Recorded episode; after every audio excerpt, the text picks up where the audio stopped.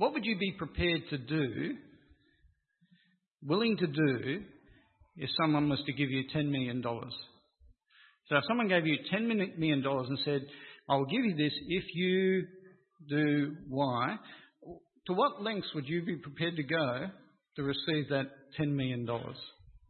This is a real survey that was conducted in the United States quite recently. What would you be prepared to do? Just talk with the person next to you, swap ideas. What are you willing, how low are you willing to go for the sake of $10 million? All right, give it a shot. Talk to each other. Okay. How low are you prepared to go? As I said, a real survey. They asked particular questions of people to see if they were prepared to uh, do certain immoral things for the sake of the money. Here's what happened 25% of those who were interviewed said they'd be willing, for the sake of $10 million, to abandon their family. 10% said they would be prepared to give false testimony in a murder trial so that a murderer would go free. 7% said they'd be prepared to kill a complete stranger. Don't go to America, let me tell you. Don't go to America. 3% said they'd be prepared to put their children up for adoption. It's extraordinary, isn't it? And yet, the, when you come to the book of Ecclesiastes, and please do have it open in front of you, Ecclesiastes 3 and 4, page 669 of those Bibles that you have, you come to Ecclesiastes, and what he does is he observes life under the sun. You know that phrase that keeps coming up, under the sun? And as he observes it, he sees sadness, uh, envy, loneliness, and oppression. And he says that is the characteristic of life in this world. People destroy their relationships with other human beings for the sake of money or career. All sorts of things interfere with life. And so the writer of Ecclesiastes says Life is just riddled with meaningless pursuits. Uh, it's fragile. It's hope. It's just a, a breath of wind. But are people that hopeless? Are people really that hopeless? Remember, how many of you remember John Lennon's song, 1971? Imagine. How many? Just put up your hand if you remember it. All the people my age will. Maybe even some of the younger ones will. I'm sorry, you know, I'm not saying you're as old as me, but you know. This is what uh, John Lennon, I'd like to sing it for you, but I, am going to spare you. I'm have mercy on you. In this song he says, Imagine there's no heaven. It's easy if you try. No hell below us. Above us, only sky. Imagine all the people living for today. Imagine there's no countries. It isn't hard to do, nothing to kill or die for, no religion too. Imagine all the people living in peace. Imagine no possessions. I wonder if you can.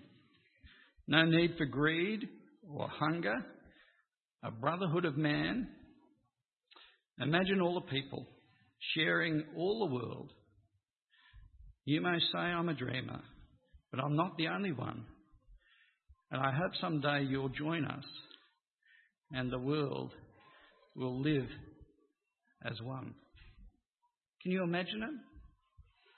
Get rid of religion, politics, national boundaries, get rid of possessions, and then we'd all just get along in peace and harmony together.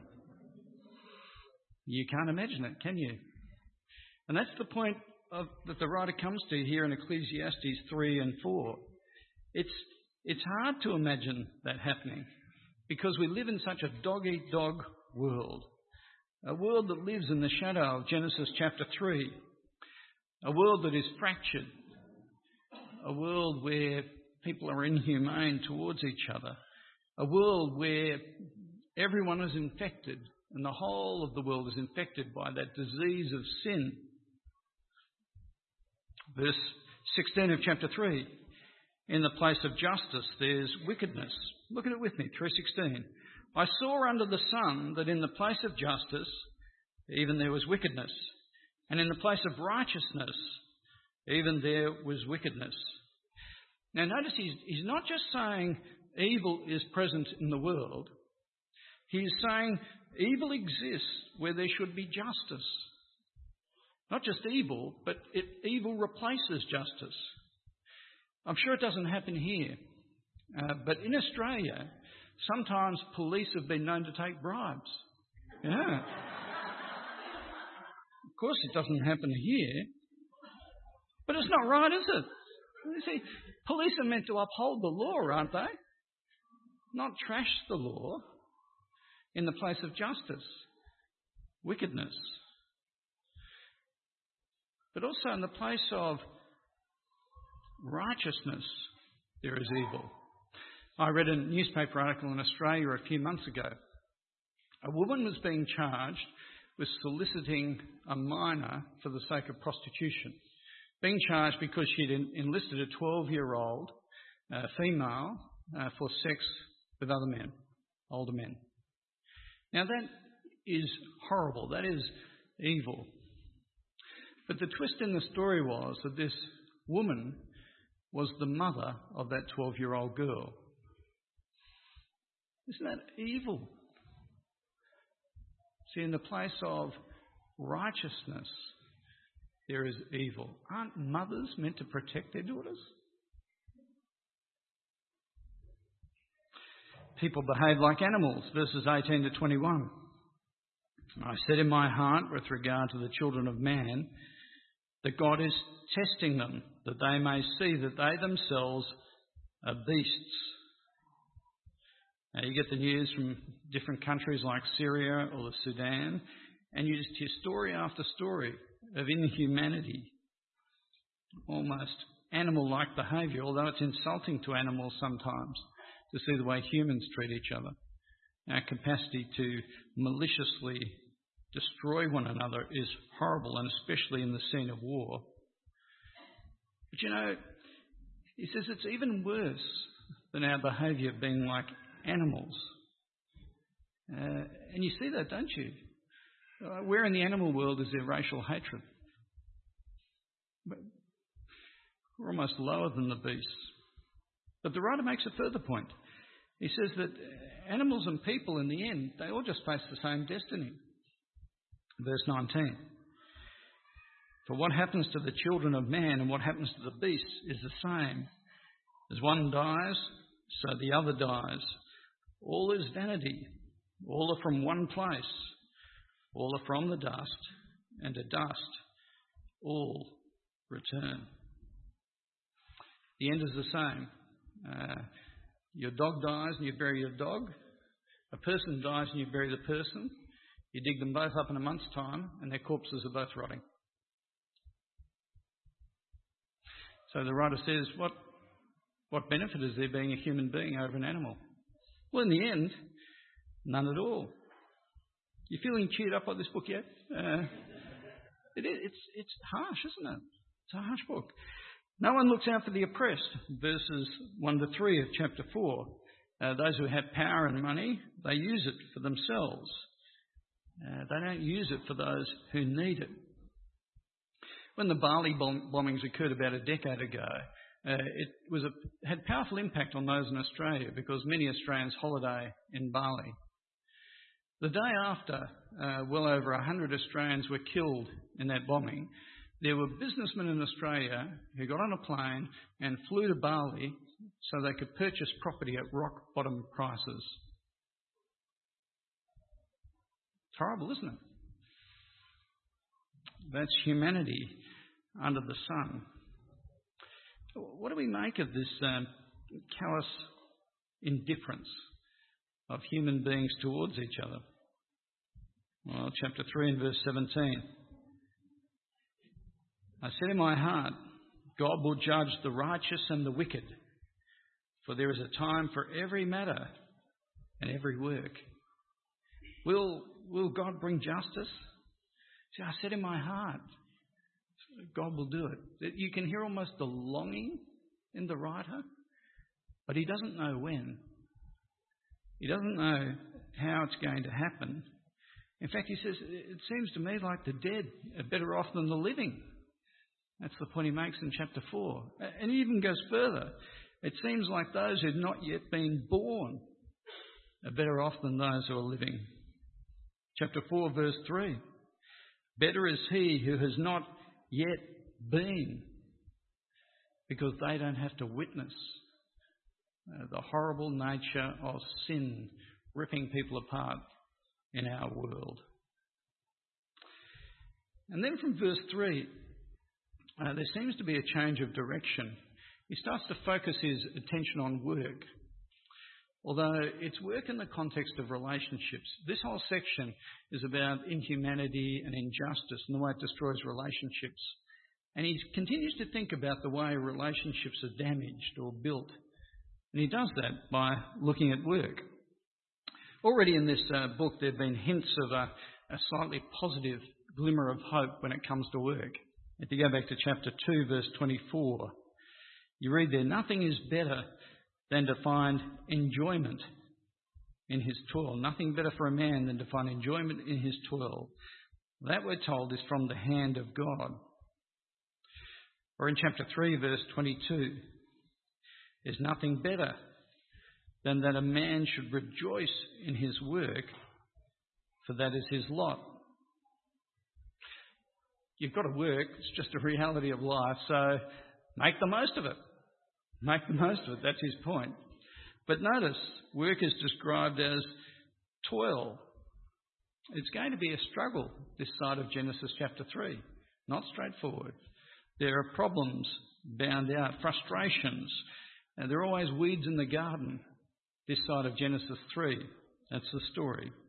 And when you're trying to find your meaning in your work, if you're looking for the meaning and purpose of life, and, and this book's about that, when you look for meaning in work, you'll always be disappointed. The best thing you can do is try and enjoy your work now, because you'll never get your meaning from it. See? It has limited purpose. And he explores that. He says, because when you come to look at work, uh, you see that it is frustrating.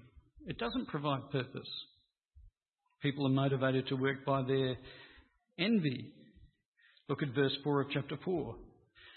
I saw all the toil and skill in work that they come from a man's envy of his neighbour. Now remember in, in um, Ecclesiastes, he's making generalisations.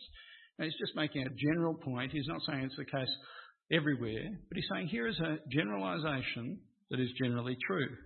Work, people work because of their envy of one another. Jealousy. Uh, we learn what it means to be jealous from the very youngest of our days. I remember I've got three children, and uh, when the uh, the second child was uh, just um, being breastfed, I remember Sue sitting down on the lounge with a pillow. Uh, Kate was on the pillow, her head resting on the pillow, and she was breastfeeding her in the lounge room of our house. And Ben, who was two years old, two years old at this point, came, in fact, he was slightly less than two years old, came into the room, saw that Sue was feeding Kate, and came up, grabbed the pillow and ripped it out and ran into the other room. we didn't have to teach him to be jealous. He seemed to be able to do it all by himself. Uh, jealousy. And what he's saying is that adult, as adults, we're more sophisticated and work. Often we work for the sake of envy and we try and outdo each other in terms of our careers and our jobs. Uh, I've now turned 50, and as a, uh, a man in his uh, 50s, I get to go to lot of, lots of 50th birthday parties. that's the, the privilege I now have. What I've noticed is that when men go to 50th birthday parties, they play a game. They play a game. And the game is called Who's Had the Most Successful Life? Who's had the most successful life? And this is the way the game's played. You go to the party, and then some men who've known each other for a lot of years get into circles together, and they start to play who's had the most successful life, who's achieved the most with their life. I was at a 50th birthday party recently with friends I used to do gymnastics with, so in my teenage years, and we'd catch up every decade or so for the 30th, 40th, and 50th birthday parties. You know, we do the rounds. And I got into a conversation at this party with Mark, with Dave, and with Ken. And we had a round of who's had the most successful life. Right? Mark kicked off. Mark is a property developer in Adelaide. He lives in a multi-million dollar penthouse apartment. He was there at this party looking very tanned and fit and healthy, wealthy. He'd driven in a very nice sports car to this party. He had a beautiful blonde girlfriend who was 20 years younger than him on his arm. This was a series of girlfriends that he'd had. Mark is doing very well with his life. Thank you very much. Let's move on to Dave uh, Dave is men I did gymnastics with, his aspiration as a 20 year old was to retire by the time he was 40. To make enough money to retire at 40. He retired at 39 to live off his investments. He figured he couldn't get married because he couldn't afford a wife if he was going to retire at 40. So he's then again had a series of, of lovers, but he's, he's got a lot of money. He's done very well for himself. And this is what he said. You know, how's life going, Dave? He said, it's just one big party, party, party. You know, it's like that. And then it, we went to Ken. Ken has a um, multinational business that he runs, extraordinarily wealthy, and he explained that he'd just been to Paris on holidays. In fact, he'd gone to Paris to run a marathon uh, that he ran in less than three hours. Fit, healthy, and while he was there, he proposed to his fiancée under the Eiffel Tower. Life was going very well for Ken. And then everyone turned to me. In fact, Ken, when he turned to me, he patted me on the stomach. Remember, we used to do gymnastics here. He patted me on the stomach like this. Said, So, Paul, what are you doing to keep fit? The man who just run the marathon. And then he followed it up and he said, Are you still at that same church? I figured I was losing the game at this point. and so I, I thought, yeah, I've got to play the game. So I said, well, actually, I'm a very successful church pastor. Uh, my church is really quite large. We're doing some novel things. And, and I played the game. I shouldn't have, but I did. On the way home in the car, my wife Sue, and she said to me, You know, Paul, when we were talking to them about, she was using we in the royal sense. What she meant was me. when you were talking about how life was going, I think you should have talked more about Jesus. For there's no point to life for any of them except in Jesus. People work out of envy of their neighbour. That is the reality. And it's interesting, Australians, I don't know what it's like here, but Australians are addicted to work. They compete with each other uh, in terms of having the most successful job, earning the most money, and also compete for what they can get with that money. It's the nature of our culture. It's what they have the house or the car. There's a magazine that's published in Australia, and it's called Better Homes and Gardens. Better Homes and Gardens. And you read this magazine, and it's meant to make you think, oh, I could have a house like that. My garden could be like that. No one's ever published a magazine called Perfectly Adequate Homes and Gardens. it's, it's just not the way our world works, is it? It, it isn't. But that's the message. Work harder. Get more and more. Go on, go on. Climb up the ladder. Keep climbing. Get that promotion. Get that corner office. Get that general manager slot on your door. Keep climbing up the ladder. Keep climbing. Up. And when you get to the top, it's just top of the ladder. It's just breath, isn't it? See, it's just, what's the point? See, once you get there, what do you have? I got a friend who says the, the trouble with the rat race is even if you win the race, you're still a rat. That's the message of Ecclesiastes. So maybe the solution is to drop out. It's called downshifting in Australia, downshifting. Maybe that's the clue. But the writer goes on, he says, look, lazy people are foolish though. Verse 5 The fool folds his hands and eats his own flesh. So if you're not working with your hands, how are you going to eat? If you're not providing for yourself, Well, you can't. You have no assets, no resources. So what you start doing is you start eating into your resources. The picture is one of cannibalism. If you stop providing for yourself with food, you start drawing down on your fat. You just consume yourself. That's the picture here in verse 5. So what's the best option? Verse 6.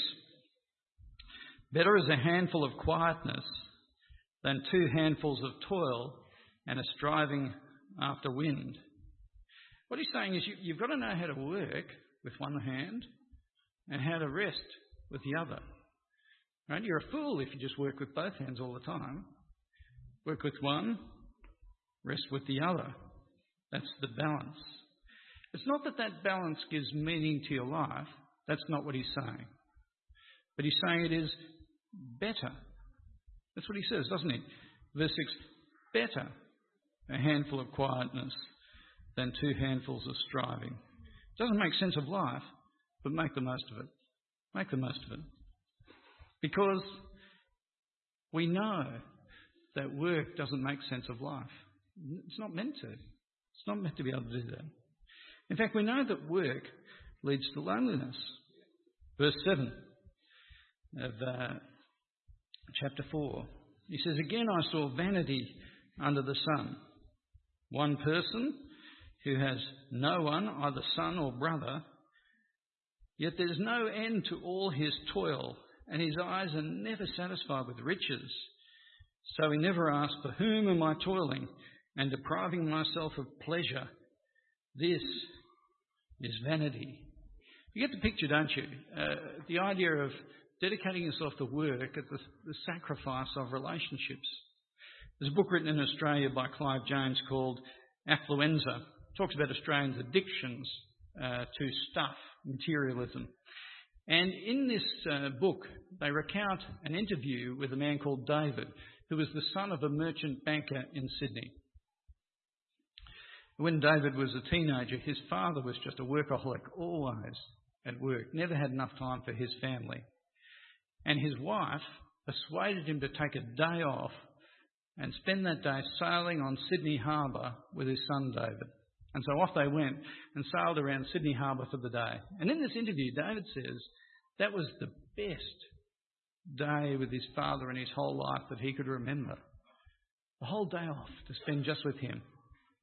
And then his father died at a fairly young age when David was in his mid 20s. And David was going through his possessions afterwards and came across his diaries.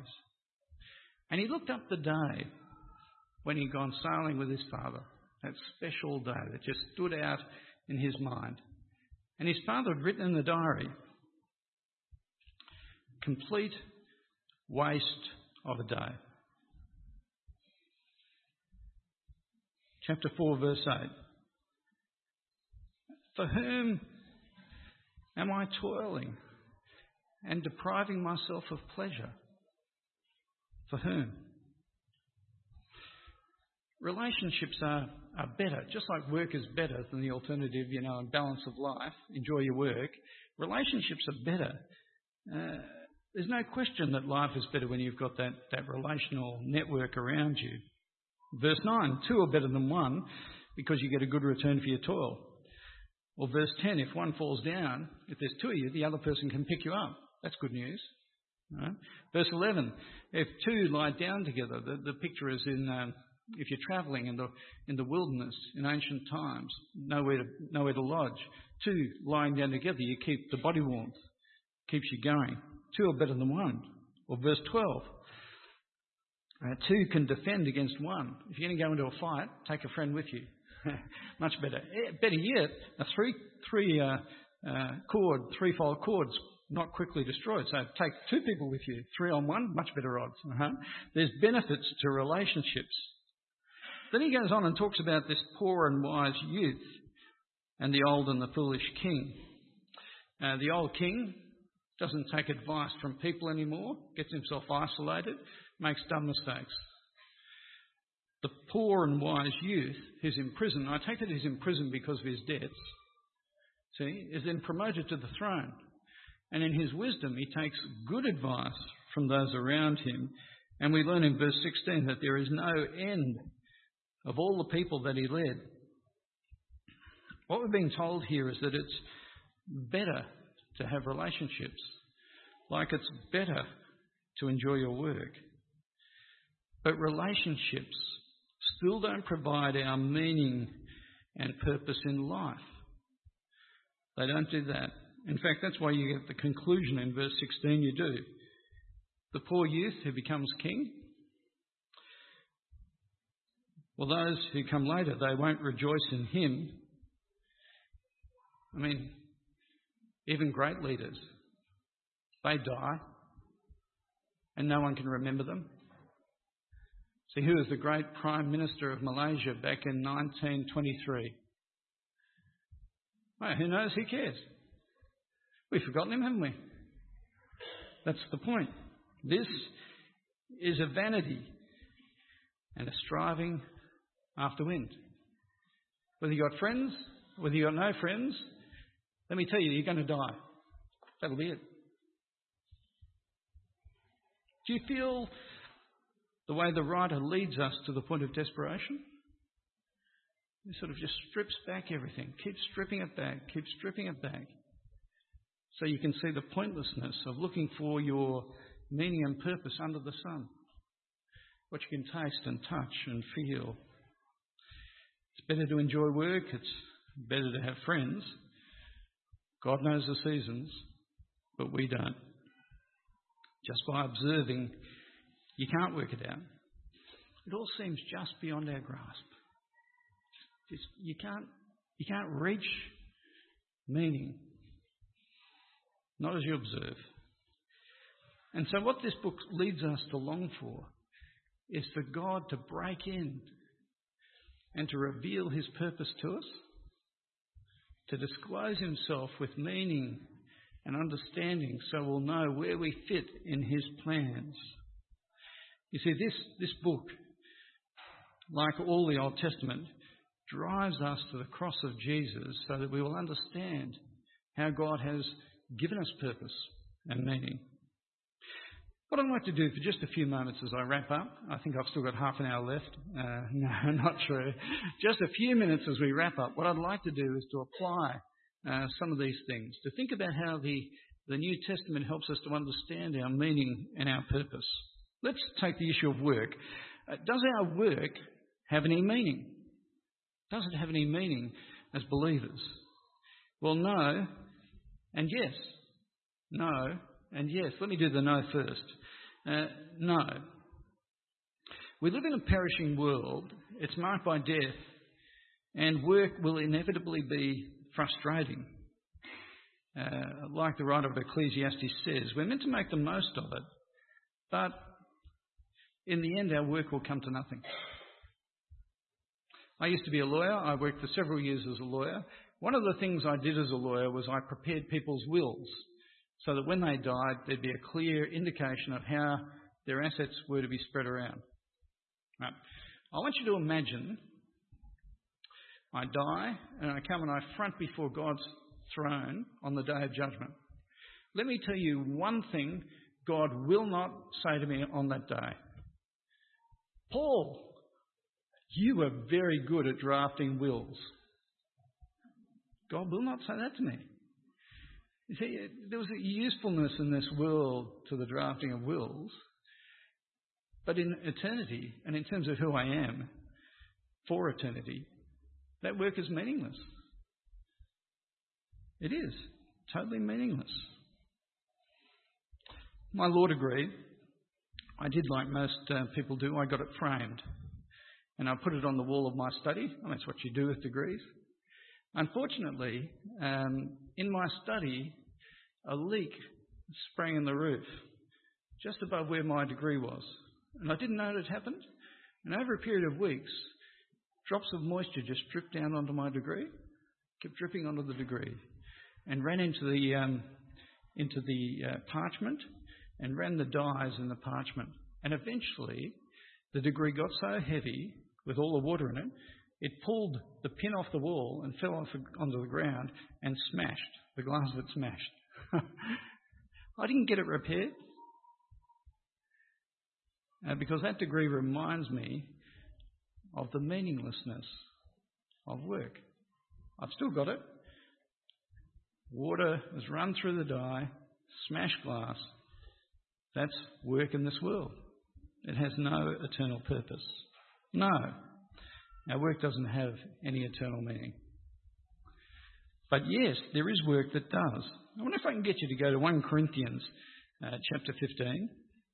It may even come up on the screen. I can't quite remember if I gave enough information so that would happen. Ah, there it is. 1 Corinthians chapter 15, verse 58. Remember, this is a, um, a verse in the context of a long discussion about the resurrection. Jesus' resurrection from the dead and the guarantees that we also will be raised from the dead. So there's that, that eternal scope to what's going on. And in verse 58, the writer says, Therefore, my beloved brothers, be steadfast, immovable, always abounding in the work of the Lord, knowing that in, your, in the Lord your labour is not in vain. Can you hear the echo from Ecclesiastes? Your labour is not in vain. Does that mean as Christians, all the work that we do in this world is no longer vain? No, I don't think it is saying that. Let me show you why. The key is to understand what this phrase, your labour in the Lord, your work in the Lord. What's your work in the Lord that is no longer vain? Come back to 1 Corinthians chapter 9. 1 Corinthians chapter 9. I won't flick you around too much, but if you stick with me for this one, it'll be very helpful. 1 Corinthians chapter 9. Paul here is talking about the way he surrenders his rights. That's not the main point. He says, Am I not free? Am I not an apostle? Have I not seen Jesus our Lord? Are you not my workmanship in the Lord? Now that could easily be translated, Are you not my labour in the Lord? And then he comes back in 1 Corinthians 15 to talk about his labour in the Lord. Come back to 1 Corinthians chapter 15, verse 58, and then look down to chapter 16, verse 10. It's page 1158. Paul says, When Timothy comes, see that you put him at ease among you, for he is doing the work of the Lord. See, our, our labour, our work for the Lord is not in vain. Paul talks about his work for the Lord. He talks about Timothy's work for the Lord. What's he saying? What work is he talking about here that's not in vain? Well, he's talking about his labour in building disciples of the Lord. That's the sort of labour that he's got in view here. People hearing the gospel and growing to maturity in the Lord Jesus Christ. Now that makes sense, doesn't it? Because that labour will last for eternity. It has meaning. It has purpose. And friends, if you are a believer here today, then you are called upon to do this labour in the Lord. Uh, there's some of us who get to do a lot of it. I, I don't have to work anymore. People pay me so I don't work. I just do labour in the Lord. Well, quite, you know, sometimes I do that. But all of us that do this labour in the Lord, whether you teach Sunday school or uh, whether you're a leader in a youth group or you run a Bible study group, you're welcoming here on a Sunday or doing evangelism among your colleagues at work or trying to share the gospel with your family. That's the labour in the Lord that's on view here.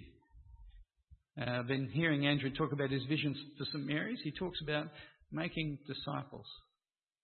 That's labour in the Lord. And friends, that sort of work, that gives meaning and purpose to your life. Because your labour in the Lord will last forever. Give yourself to that work. What about wealth and relationships? Let's uh, move on to that. Wealth and relationships. Friends, we, we don't get our meaning from money. Uh, we know it's the wrong way around. We do know that, don't we? In uh, Genesis 1 and 2, what's the order of things? God makes us and the world for relationship with each other and to rule over the world, including money or resources. God makes us relationships rule over money. That's the right order for things. But in our Genesis 3 world, what happens is we long for the world. You see, the world then controls us and destroys our relationships and our relationship with God. We get it all back to front, don't we? Uh, that, that's the problem of sin that we labour with in the Lord. Sin destroys everything. But in Christ, we use our wealth to build relationships and not destroy them. Come with me to Philippians chapter 4. Again, I think this will be on the screen in front of you. Philippians chapter 4. Passage that was read out a few minutes ago.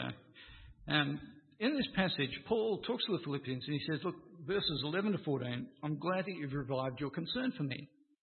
You know, you've revived your concern. You're continuing to send money uh, to me.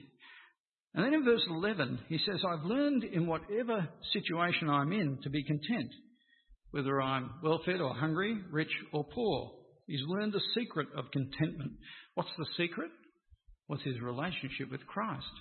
That's the secret. That's where he gets contentment and purpose and meaning from. In Christ. He rests in God. That's why he says in verse 13, I can do all things through him who strengthens me. And then in verses 15 to 18, he now starts to talk about his partnership with the Philippians. And the partnership they have is through sharing wealth. What the Philippians have done is not hang on to their wealth, but actually use their wealth for their labour in the Lord. They send money to Paul so he can share the gospel with others. This is the purpose for our money to build relationships and to labour for the sake of the gospel and to actually be generous for those who are poor and need to be cared for. That's what the true meaning of wealth is for us in this world. There's a man in my congregation called David. Uh, he came to see me a few years ago and he said, Look, I'm not very good with people. I'm a bit clumsy with people. Uh, I try to evangelise them, they seem to run the other way. I lead Bible studies, people fall asleep. Uh, I don't think I have word gifts for ministry. I agree with David. Uh, I don't think he has word gifts for ministry. But then he said to me, But you know what I do really well? He said, I'm really good at making money. I'm very good at making, I have lots of money. And what I'd like to do is to make lots of money and use it for the sake of the gospel. That's the sort of partnership idea that's coming out here. How do we use our money to see people brought into relationship with the Lord? So that's meaningful use of money, isn't it? That is purpose. And then finally, we started off looking at John Lennon's song Imagine. Uh, can you imagine justice in this world? People living in harmony, peace, no possessions, no oppression. Can you imagine that under the sun? It's ironic, isn't it? Uh, John Lennon was uh, killed by a bullet from Mark Chapman. That's his answer. It's not going to happen. In Romans chapter 8, we're told that the whole creation has been subjected to futility. It's a good world, but we know it should be better. So, so much better. But it's hard to grasp how it will be. Do you feel that? Do you feel the, the weight of living in this world and you can't see how it will get better? Do you hear yourself, your heart resonating with the writer of Ecclesiastes when he says in chapter 3, verse 17, I said in my heart, God, you almost hear it in brackets, surely God will judge the righteous and the wicked. For there must be a time, there must be a time for every matter and every work. He knows in his heart that God must exercise his judgment. He just can't see how it's going to take place. But we know it will in the Lord Jesus. Let me take you finally now to 2 Peter chapter 3, verses 10 to 13, again on the screen so you can read it. There is a day coming. There is a day coming. The day of the Lord will come like a thief.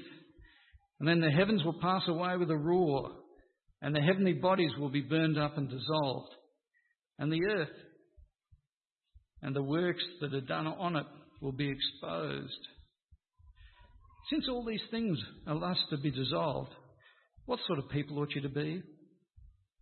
In lives of holiness and godliness, waiting for and hastening the coming day of the Lord, because of which the heavens will be set on fire and dissolved, and the heavenly bodies will melt as they burn.